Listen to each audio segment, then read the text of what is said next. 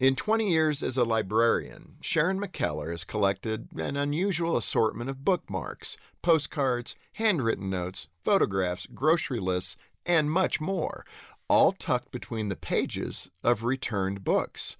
Sharon says each item tells a story or stirs up a mystery about the person who owned it. Who are the people in that photo? Was that retirement announcement for a coworker, a friend, a family member? Why didn't someone use that baseball ticket instead of sandwiching it between the pages of that book? People are mysterious. There's the mask they wear in public, and then there's the reality underneath that no one knows about. They smile on the outside to cover what they feel on the inside, and their frowns are about something much deeper than a bad attitude. Their marriage could be on the rocks. Their child could be sick or rebellious. They could be struggling financially or feel trapped in an addiction. And you know nothing about it because most people don't announce their troubles. They keep it to themselves or share it only with the people closest to them.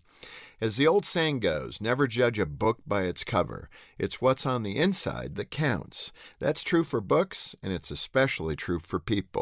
Before you judge someone for what you see on the outside, offer them grace instead. You never know what's happening on the inside. For more to help you thrive, go to focusonthefamily.com. I'm Jim Daly.